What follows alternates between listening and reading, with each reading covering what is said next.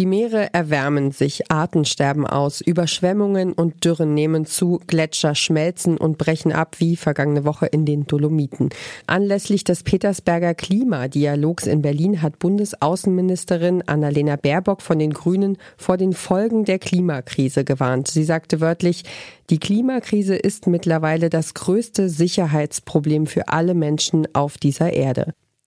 Baerbock sagte weiter, die Klimakrise mache an keiner Grenze Halt, deswegen dürften auch die Antworten an keiner Grenze Halt machen.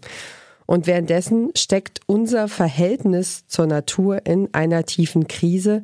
Was in unseren Köpfen passiert, beeinflusst unser Handeln und deshalb scheint es dringend an der Zeit, unsere Beziehung zur Natur zu überdenken. Was meinen wir überhaupt, wenn wir von Natur sprechen und welche alternativen Möglichkeiten gibt es für Mensch-Natur-Beziehungen? Darum geht's heute. Ihr hört den Klima-Podcast von Detektor FM. Ich bin Ina Lebetjew. Schön, dass ihr auch dabei seid. Mission Energiewende. Der Detektor FM Podcast zum Klimawandel und neuen Energielösungen. Eine Kooperation mit Lichtblick eurem Anbieter von klimaneutraler Energie für zu Hause und unterwegs.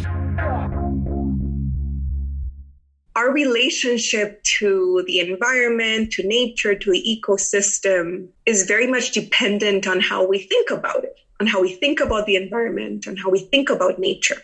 Wie wir über die Natur denken, das hängt davon ab, welche Beziehung wir zu ihr haben, sagt die Politikwissenschaftlerin Maria José Mendes. Meistens reden wir in diesem Podcast über aktuelle Entwicklungen in der Klimakrise.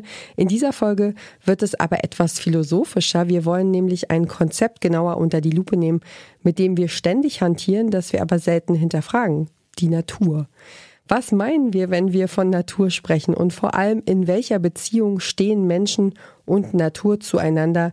Meine Kollegin Alea Rentmeister ist diesen Fragen nachgegangen. Hi Alea. Hi Ina. Ja, ähm, wann bist du denn das letzte Mal so in der Natur gewesen? Mm, zählt der Park auch dann heute Morgen, aber in der richtigen Natur schon eine ganze Weile nicht mehr, müsste ich jetzt überlegen. Oh, da sind wir jetzt schon mitten im Thema, ne? Ja. Also, was ist die richtige Natur? Ja, ja, voll. Und du? ja, ich war, äh, ich, ich, war ja gerade im Urlaub an der Ostsee und da äh, hatte ich genau Dünenwald und, und das Meer und äh, die Düne und so, genau. Oh, da werde ich direkt neidisch, muss ich sagen. Ja, es war auch sehr schön. Ne? Aber wir wollen äh, über dieses Konzept Naturmensch sprechen. Wie bist du denn auf dieses Thema überhaupt gekommen? Ja, das klingt ja erstmal sehr abstrakt. Ich bin durch eine ganz konkrete Geschichte aber darauf gekommen, nämlich durch die Geschichte einer Umweltaktivistin aus Honduras, nämlich Berta Cáceres. Kennst du sie vielleicht? Nee, sagt mir nichts der Name, ehrlich gesagt. Berta Cáceres war eine Aktivistin aus Honduras, also aus Zentralamerika, und sie hat sich jahrelang gegen ein Staudammprojekt eingesetzt, um einen Fluss zu schützen, den Gualcarque. Für den Kontext ist es wichtig zu wissen, Honduras gilt als eines der gefährlichsten Länder der Welt für Umweltaktivistinnen. Und mit ihrem Aktivismus war Berta Cáceres, der Betreiberfirma des geplanten Wasserkraftwerkprojekts, ein Dorn im Auge. Sie hatte immer wieder Morddrohungen erhalten. 2016 wurde sie dann, das weiß man inzwischen, von vier Auftragsmördern in ihrem eigenen Haus erschossen. Ah, krass, das ist ein hartes Schicksal. Das ähm, sind denn die Behörden den Tätern irgendwie auf die Schliche gekommen inzwischen? Ja, die Auftragsmörder wurden 2018 zu Haftstrafen verurteilt und vergangenen Monat ist der Ex-Chef des Energieunternehmens DESA, Daniel Castillo, als Drahtzieher im Mord an Berta Cáceres zu 22 Jahren Haft verurteilt worden. Der Betrieb des umstrittenen Wasserkraftwerks wurde mittlerweile eingestellt. Bis zu ihrem Tod hatte Cáceres unermüdlich gegen das Staudammprojekt im Fluss Gualcarque gekämpft. Der Grund dafür, dass sie trotz der Einschüchterung nicht aufgehört hat mit ihrem Aktivismus, Berta Cáceres hatte ein sehr enges Verbundenheitsgefühl zur Natur und ganz besonders zu diesem Fluss. Das wird vielleicht in diesem Zitat von ihr deutlich. Der Gualcarque-Fluss hat uns gerufen, ebenso wie die anderen ernsthaft bedrohten Flüsse der Welt. Wir müssen herbeieilen. Also ehrlich gesagt ist das eine Geschichte, die mir richtig Gänsehaut macht. Es gibt ja immer wieder Fälle, in denen Menschen brutal zum Schweigen gebracht werden, weil sie zum Beispiel gegen Korruption oder für eine gute Sache kämpfen. Menschen, die sagen, dass sie im Grunde nicht anders können, als das zu tun, was sie tun müssen. Ähm, warum fühlte sich denn Berta Cáceres eigentlich so eng mit diesem Fluss verbunden? Berta Cáceres war Lenka. Die Lenka sind eine indigene Gemeinschaft in Honduras und in der Weltsicht der Lenka stehen Mensch und Natur in sehr enger Beziehung zueinander. Lass uns dazu vielleicht kurz in eine Rede von Berta Cáceres reinhören. Sie hat für ihr Engagement 2015 eine Art Oscar für Umweltaktivistinnen bekommen, den Goldman Environmental Prize. In ihrer Dankesrede hat sie ihren Aktivismus mit der Weltsicht der Lenka in Verbindung gebracht. In nuestras cosmovisiones in unserer Weltsicht sind wir Wesen, die von der Erde kommen, vom Wasser und vom Mais. Das Volk der Lenker ist der Wächter der Flüsse. Und wenn wir unser Leben zum Schutz der Flüsse geben, bedeutet es, dass wir unser Leben zum Wohle der Menschheit und dieses Planeten geben.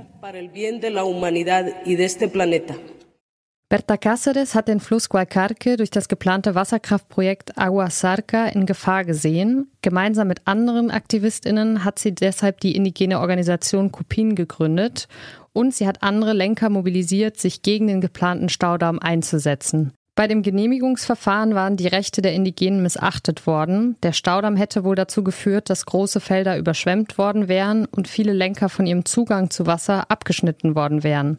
Für die Lenker ist der Fluss Guaycarque aber noch viel mehr als nur eine Ressource, sagt die Politikwissenschaftlerin Maria José Méndez. Rivers in, in indigenous cosmologies, or at least in Lenca cosmovision, um, is not just a resource. Um, it's also it's it's a sentient environment. So it's it's an entity that that has agency. Um, that is part of their world, that they have a relationship to this river. So think of it almost as if this river was a relative.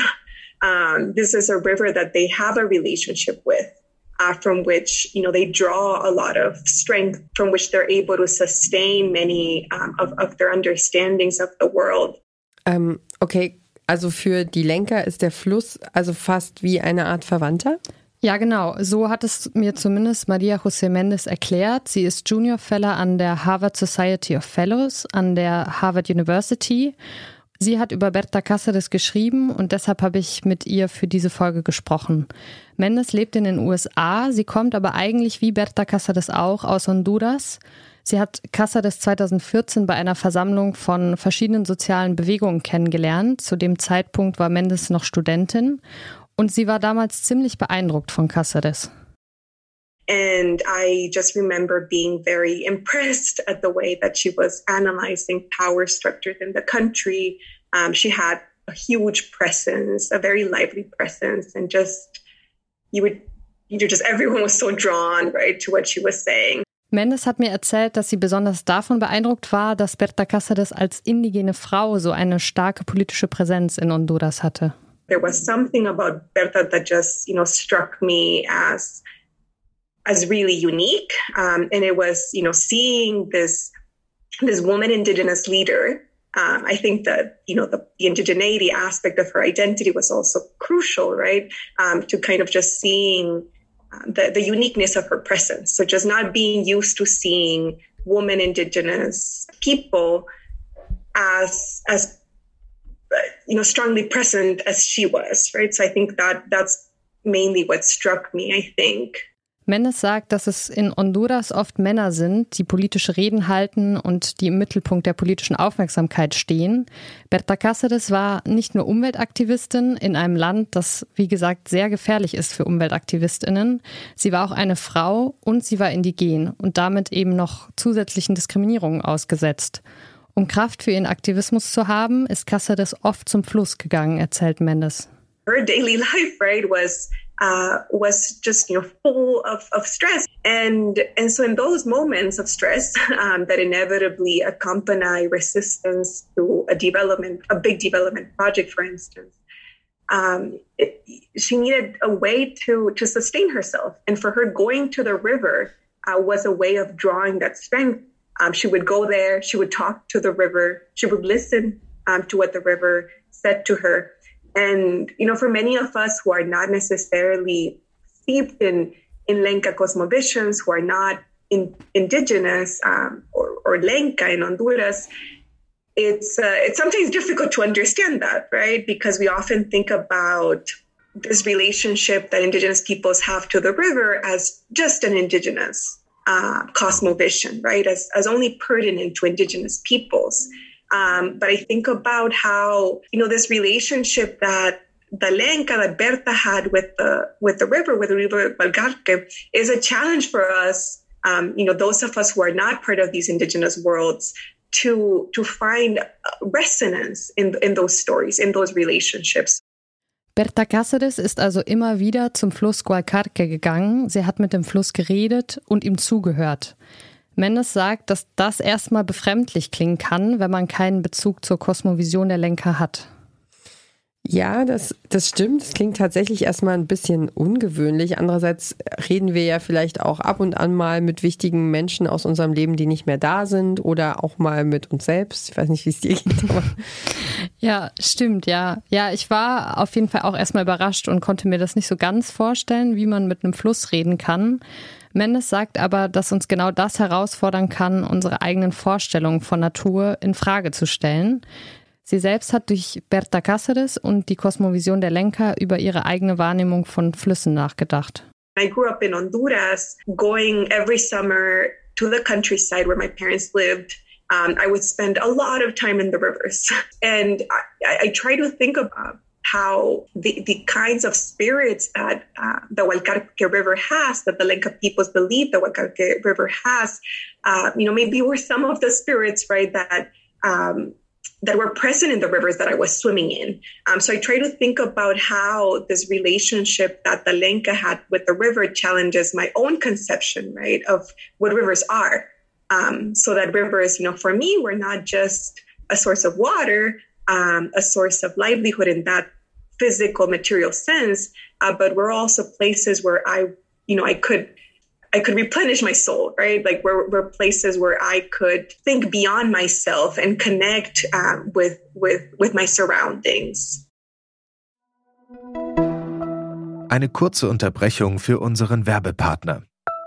Euer Laptop läuft mit 100% Ökostrom, eure Heizung mit klimaneutraler Wärme, in der Garage lädt euer Auto und auf dem Dach erzeugt ihr euren eigenen Solarstrom. Klingt nach Zukunftsmusik, ist aber jetzt schon leicht zu haben. Bei Lichtblick bekommt ihr alles, was ihr für einen klimaneutralen Lebensstil braucht. Jetzt einfach wechseln zu Deutschlands größtem Ökostromanbieter. Unser Denken beeinflusst unser Handeln. Wie wir über die Natur denken, beeinflusst also, wie wir mit ihr umgehen. Das zeigt sich ganz konkret am Beispiel des Flusses Gualcarque. Man kann den Fluss als eine Art Verwandten sehen, wie Berta Cáceres es getan hat. Man kann diesen Fluss aber auch als eine Ressource sehen, als etwas, woraus wir Menschen Profit ziehen können. That's why they're building hydroelectric dams on it, right? Because it's a source of energy. Um, right? It's a resource, it's capital, um, it's it's an investment. You know, you can find it. It's accounted for in some ways. It can be measured. It can be given a price. You can sell this water because it generates you know so many watts of energy of electricity.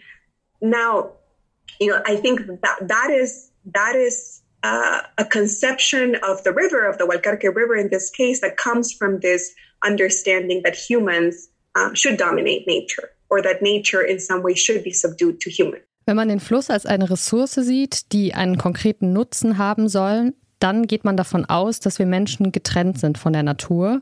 Sie ist uns in gewisser Weise untergeordnet und diese Vorstellung hat auch einen Namen, Mensch-Natur-Dualismus. Da sind wir so mitten im Kern der Philosophie. Was ist denn jetzt mit diesem Begriff genau gemeint? Ja, man spricht hier von einem Dualismus, weil man von zwei getrennten Einheiten ausgeht, die sich gegenseitig ausschließen. Das ist die in den westlichen Denkmustern vorherrschende Vorstellung von der Beziehung zwischen Mensch und Natur. Ich habe neulich in einem Podcast gehört, dass jemand gesagt hat, wir sind eigentlich nur Säugetiere, wir sind Säugetiere mit fancy Klamotten und äh, einem iPhone, das oder einem, einem Mobiltelefon, das das nächste, den nächsten Upload braucht. Also äh, wir machen uns immer irgendwie so eine Vorstellung davon, dass wir so ganz äh, hohe Wesen sind, aber von den Affen sind wir so weit nicht entfernt. Ne? Stimmt, ich ja. Glaub, äh, wenige Gene, ähm, ja. Äh, die, da, die da eine Rolle spielen. Ja, wir denken immer, wir sind auf jeden Fall anders. Ja, okay, aber ähm, du hast ja eine, eine, Gesprächspartnerin dir noch gesucht zu diesem Thema Mensch-Natur-Dualismus, äh, die noch ein bisschen mehr darüber sagen kann. Genau, weil man damit ja schon so ein bisschen in die Untiefen der Philosophie abtaucht, dachte ich, ich hole mir ein bisschen Expertise. Und äh, ich habe mit Barbara Muraka gesprochen. Sie ist Assistenzprofessorin für Umweltphilosophie an der University of Oregon in den USA und sie forscht zum Verhältnis von Mensch und Natur in unterschiedlichen Kulturen. Sie sagt, dass sich der westliche Naturbegriff vor allem durch die Abgrenzung vom Menschlichen definiert wenn ich in meinen Kursen Einführung in die Umweltphilosophie ähm, damit anfange, meine Studierenden zu fragen, wie definieren sie Natur? Und dann sammle an die Tafel alle möglichen Definitionen, findet man ganz viele verschiedene Begriffe. Und das, worauf sie sich alle mehr oder weniger einig sind, ist das, was Natur nicht ist. Es scheint so, als wüssten wir, und mit wir meine ich eben Menschen, die, die westlich sozialisiert wurden, wir meinen alle zu wissen, unmittelbar, was Natur ist, ist selbstverständlich, aber wir können das nicht wirklich definieren.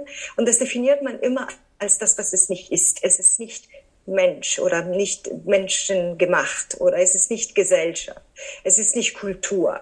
Ähm, und das ist interessant, weil diese, äh, dieser Begriff scheint in sich selbst diese Trennung und diesen Dualismus zu, zu tragen.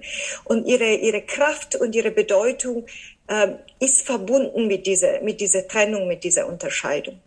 Was bedeutet das denn für unsere Vorstellungen von Natur? Ja, Barbara Muraka sagt, dass es in den dominierenden westlichen Diskursen zum Naturschutz zwei Strömungen gibt. In der einen Vorstellung wird die Natur als Wildnis betrachtet, als etwas, was unabhängig vom Menschen ist und das geschützt werden muss. In der anderen als eine notwendige Ressource, die man nachhaltig managen muss. Modaka sagt, dass beide Ideen auf der Vorstellung beruhen, dass es eine Trennung zwischen Natur und Gesellschaft gibt. Beide ähm, haben dieselbe Annahme von Natur als das andere von Gesellschaft, das andere von Kultur, das andere von der Menschheit. Modaka sagt, dass es problematisch ist, wenn wir Mensch und Natur als getrennt betrachten, weil wir dann außer Acht lassen, dass Mensch und Natur miteinander in Beziehung stehen und sich gegenseitig beeinflussen. Wenn wir die Natur als bloße Ressource sehen, die uns zur Verfügung steht und aus der wir Nutzen ziehen wollen, führt das schnell zu einer ausbeuterischen Einstellung gegenüber der Natur. Aber auch wenn wir die Natur als schützenswerte Wildnis betrachten, hat das problematische Folgen, sagt Muraka. Die Vorstellung von, äh, was ich den klassischen Naturschutz nenne, ähm, äh, eliminiert die Präsenz und die äh, reziproke Transformation äh, zwischen Natur und, ähm, und äh, menschlichen Gemeinschaften. Und das ist problematisch weil auch das, was konserviert ist, die Natur, die konserviert ist, ist, entspricht einer bestimmten Erwartung, einer bestimmten Vorstellung. Ein anderes Beispiel ist der Wilderness Act in den USA. Wenn man sich das Wilderness Act anguckt und schaut, wie Wildnis definiert wird im Wilderness Act. Wildnis wird definiert wie das, es, es wird definiert als ähm, das, was Amerika war, bevor der weiße Mann seinen Fuß auf den amerikanischen äh, Boden gesetzt hat. Also in der Definition von Wildnis steckt schon drin Kolonisierung, in der wortwörtlichen Definition. Das heißt, was erhalten werden soll, ist das, was, man, was äh, Europäer gesehen haben, als sie auf dem amerikanischen Kontinent angekommen sind. Was sie aber gesehen haben, war so, wie es war, wegen der Beziehungen zwischen Menschen und Natur und den Transformationen äh, die über Jahrhunderten geschehen sind. Und das wird komplett verneint und komplett ähm, ausgeschlossen. Laut Muraka ist das, was als Wildnis bezeichnet wird, also häufig eigentlich das Ergebnis von Beziehungen zwischen Natur und Mensch mit weitreichenden Folgen. Äh, und das führt natürlich auch zu Konsequenzen, die wir kennen aus der Umweltgerechtigkeitsdebatte ähm, und aus den Umweltgerechtigkeitsbewegungen weltweit, wo Menschen, die schon immer in bestimmten Gegenden gelebt haben, ähm, rausgeschmissen werden. Äh, und das hat aber auch Konsequenzen für die sogenannte Natur selbst, weil gerade diese reziproke transformative Beziehungen diejenigen waren, die in eine sozial-ökologische Dynamik diese ähm, Landschaften, diese Ökosysteme auch erhalten haben, aber dynamisch und nicht so in, wie in einem äh, Schnappschuss. Also zusammengefasst kann man feststellen, es war eigentlich alles in Ordnung, äh, ein Leben im Einklang zwischen Mensch und Natur, bis diese Landschaften eben von Weißen, ich sag mal in Anführungsstrichen, entdeckt wurden. Äh, so oder anders? Ja, ja, mehr oder weniger. Also die westliche Wahrnehmung von der Natur damals, die steht in einem engen Zusammenhang zum Kolonialismus. Barbara Muraka sagt, die Trennung zwischen Natur und Gesellschaft hat immer mal wieder dazu gedient, die Kolonialisierung zu rechtfertigen. Zum einen wird äh, äh, Natur als das, was nicht zivilisiert ist, betrachtet und in diese, in diesem Verständnis, in dieser Bezeichnung wurde der Naturbegriff, äh, war der Naturbegriff auch sehr hilfreich in der Zeit der Kolonisierung. Weil ähm, die Trennung zwischen Natur und Menschheit ist eine Trennung zwischen zwei Begriffen und nicht alle Menschen wurden so betrachtet, dass sie zur Menschheit gehörten. Manche wurden so betrachtet, dass sie zur Natur gehörten. Und zu sagen, dass manche Kategorie von Menschen zur Natur gehören, bedeutet, dass sie keine, dass sie nicht als Menschen betrachtet werden und deswegen könnten zum Beispiel sie ähm, als äh, Besitztum behandelt werden. Und das ist genau eine der Grundlagen zum Beispiel von Versklavung. Oder aber in der, in der Kolonisierung der Amerikas zum Beispiel die Betrachtung von sogenannten indigenen äh, Völker als naturnahe oder auf der Seite der Natur war auch eine grundlegende äh, Rechtfertigung für die Kolonisierung selbst. Auch Mendes sagt, die Idee, dass der Mensch von der Natur getrennt ist und dass der Mensch der Natur überlegen ist, hat für den Prozess der Kolonialisierung eine zentrale Rolle gespielt. Denn koloniale Unterdrückung war natürlich zum einen etwas Materielles, Menschen wurden versklavt und ausgebeutet. Gleichzeitig ging es den KolonisatorInnen aber auch darum, die Weltanschauung der Kolonisierten zu zerstören und ihnen ein bestimmtes Weltbild überzustülpen. Mendes erklärt das am Beispiel der Kolonisierung Lateinamerikas. Think about, for instance, how when when Christianity comes to the Americas or to Abya right? This is before um, these lands were understood to be the Americas. Um, so when when when these civilizing Christian missions come, um, one of one of the things that they're really interested in is uh, disrupting this idea, right, that there's some kind of continuity between humans and nature. And I don't want to homogenize all indigenous peoples in, in Abya Yala and what we now understand to be the Americas, because indigenous peoples are extremely are heterogeneous, right, have very different cosmovisions. Um, but I think something that really characterizes this colonizing process was this attempt at destroying cosmovisions that understood that there was a relationship between humans and nature that was not a relationship of superiority, but a relationship of reciprocity, of mutuality. Um, so part of the, the process was to completely erase these worlds, right? To completely erase these relationships. Mendes sagt, dass die christliche Missionierung eine entscheidende Rolle dabei gespielt hat, den Mensch-Natur-Dualismus zu verbreiten und andere Formen der Beziehung zur Natur zu verdrängen. Denn der Mensch-Natur-Dualismus ist auch in der Bibel angelegt. Das zeigt sich zum Beispiel in der Schöpfungsgeschichte, wenn Gott den Menschen den Auftrag gibt, über die Natur zu herrschen. Dass das Christentum im Kontext der Kolonialisierung verbreitet wurde, hat also auch dazu beigetragen, dass sich dieses Konzept verbreitet hat und damit auch immer wieder die Ausbeutung der Natur und Umwelt gerechtfertigt wird. Okay, das heißt, wenn wir wegkommen von diesem Dualismus ähm, und von der Vorstellung, dass wir Menschen der Natur überlegen sind und sie beherrschen können, dann können wir, sind wir offen genug, um von anderen Weltanschauungen zu lernen, wie zum Beispiel von den Weltsichten der Lenker, die ganz andere Beziehungen zwischen Menschen und Natur denken und wahrnehmen und erleben.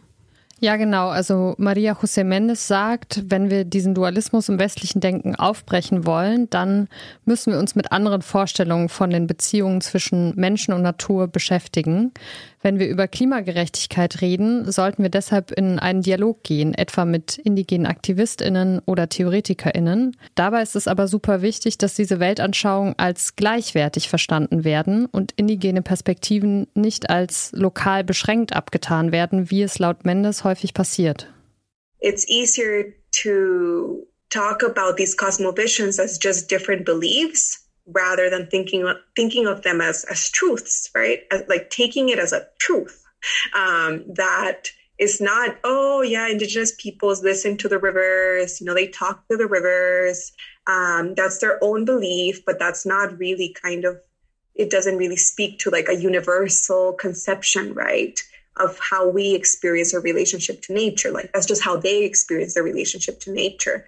I think you know our own in some ways like western centric conceptions of nature um, are also provincial, as in they're also local, right? Um, they're particular beliefs. They're not universal beliefs. It's just that we tend to think about, you know, what indigenous peoples think as sort of like a minority belief, right? It's just um, it's just a local, provincial belief, and our beliefs are universal. So I think that just you know starting to challenge that, right? Like being very humble um, and trying to listen uh, is is just a first step um, towards being able to welcome these different conceptions, not just as perspectives, but also as truths, but really challenge the way we think. Am Ende teilen wir uns alle diesen einen Planeten und die Zeit, ihn zu retten, die wird immer knapper. Der Appell von Berta Cáceres gilt heute mehr denn je. Lasst uns aufwachen, lasst uns aufwachen. Menschheit, die Zeit wird knapp.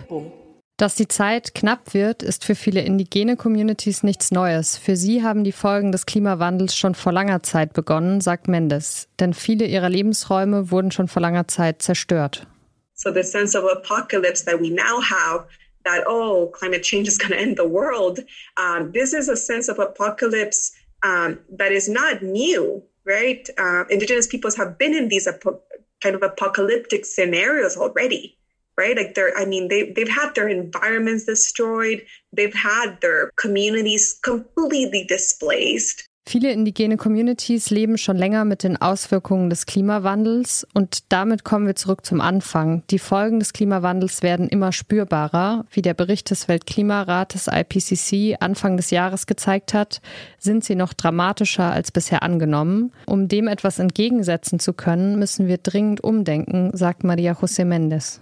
so that addressing climate change is not just you know a question of developing better technologies um, is not just a technocratic matter of you know how do we get the world to just decrease uh, um, global warming? I mean which is obviously a question right that climate justice movements uh, need to be concerned about. That's kind of the ultimate goal. Uh, but i think berta reminds us that you know it's urgent that we need to address it um, but that we also need to address it in this very structural way, right? Like thinking about how we will not be able to change the world um, unless we address these these structures of, of patriarchy, of racism, and, and of, of capitalism. An dieser Stelle ist Dekolonisation ein wichtiges Stichwort, denn die Idee, dass Mensch und Natur strikt voneinander getrennt sind und die Natur dem Menschen untergeordnet ist, ist keine universelle Wahrheit, sondern eine westliche Perspektive, die durch den Kolonialismus verbreitet wurde. Tatsächlich gibt es bereits viele andere Vorstellungen von Mensch- und Naturbeziehungen, in denen Mensch und Natur wechselseitig füreinander verantwortlich sind. La madre tierra militarizada, cercada, die militarisierte, eingezäunte und vergiftete Mutter Erde, deren elementare Rechte systematisch verletzt werden, verlangt, dass wir handeln. Lasst uns Gesellschaften aufbauen, die in der Lage sind, auf gerechte und würdige Weise zusammenzuleben. Lasst uns zusammenkommen und voller Hoffnung weiter das Blut der Erde und das ihrer Geister verteidigen.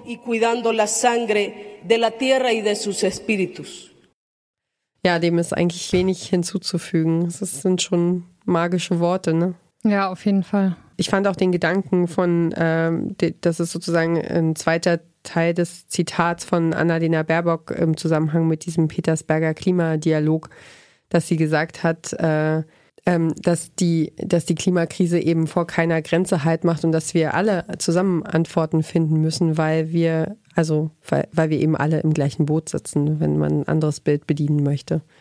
Das stimmt, wir sitzen alle im gleichen Boot, aber gleichzeitig haben wir es ja auch schon gesagt, so sind manche Menschen schon jetzt total schwer betroffen von den Folgen der Klimakrise und gerade diese Menschen werden ja oft nicht gehört im, im internationalen Dialog. Ja, weil sie, die, weil sie nicht die Macht haben, sich, ähm, sich Gehör zu verschaffen, genau. Ja, und ich glaube, in dem Kontext fand ich halt das Zitat von Mendes so spannend, dass sie sagt, so, es ist total dringend mit der Klimakrise, aber wir müssen auch diese ganzen langen Prozesse von Kolonialisierung und so weiter in den Blick nehmen und diese ganzen Machtstrukturen auch aufbrechen und dass das parallel passieren muss zu ganz konkreten Maßnahmen zum Klimaschutz, aber dass das quasi Hand in Hand gehen muss.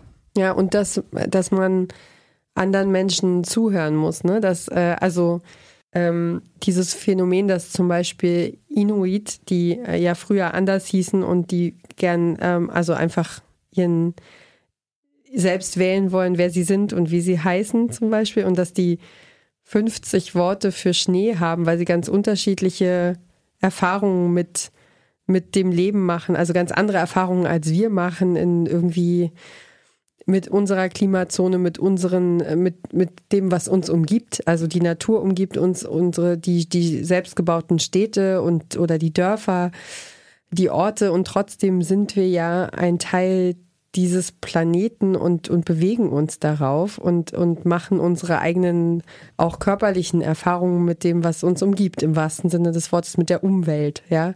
Und, äh, und dieses, ich fand das so spannend, diesen Gedanken, ähm, dass man nicht nur nicht nur die Leute dazu holt und sagt, so, jetzt sagt mal, wie ihr das seht und dann ähm, und dann gehen wir wieder nach Hause und äh, stellen fest, dass wir recht haben, sondern dieses ähm, ja, die Welt durch die Brille der anderen auch mal anzugucken mhm. und das ernst zu nehmen. Mhm. Das ist, glaube ich, da, da ist es, glaube ich, der Knackpunkt. Das ernst zu nehmen und auch damit irgendwie klarzukommen, dass das erstmal über den Haufen wirft, was man bisher vielleicht gedacht hat oder was wie man sich das vorgestellt hat, ja. Ja, und das braucht wahrscheinlich einfach eine riesige Offenheit und die, die müssen wir erarbeiten, weil die haben wir nicht, glaube ich. Das stimmt, ja. Das muss Stück für Stück kommen, glaube ich. Ja, spannendes Thema und äh, eine sehr, sehr außergewöhnliche Folge. Vielen Dank, Alea. Sehr gern.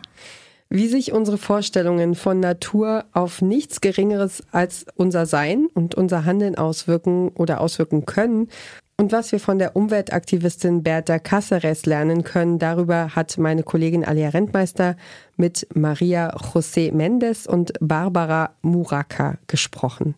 Das war Mission Energiewende für diese Woche. Wir freuen uns über Ideen, über Anregungen und Feedback per Mail an klima.detektor.fm oder auch im, äh, in, in, diesem, in diesem solchen Internet.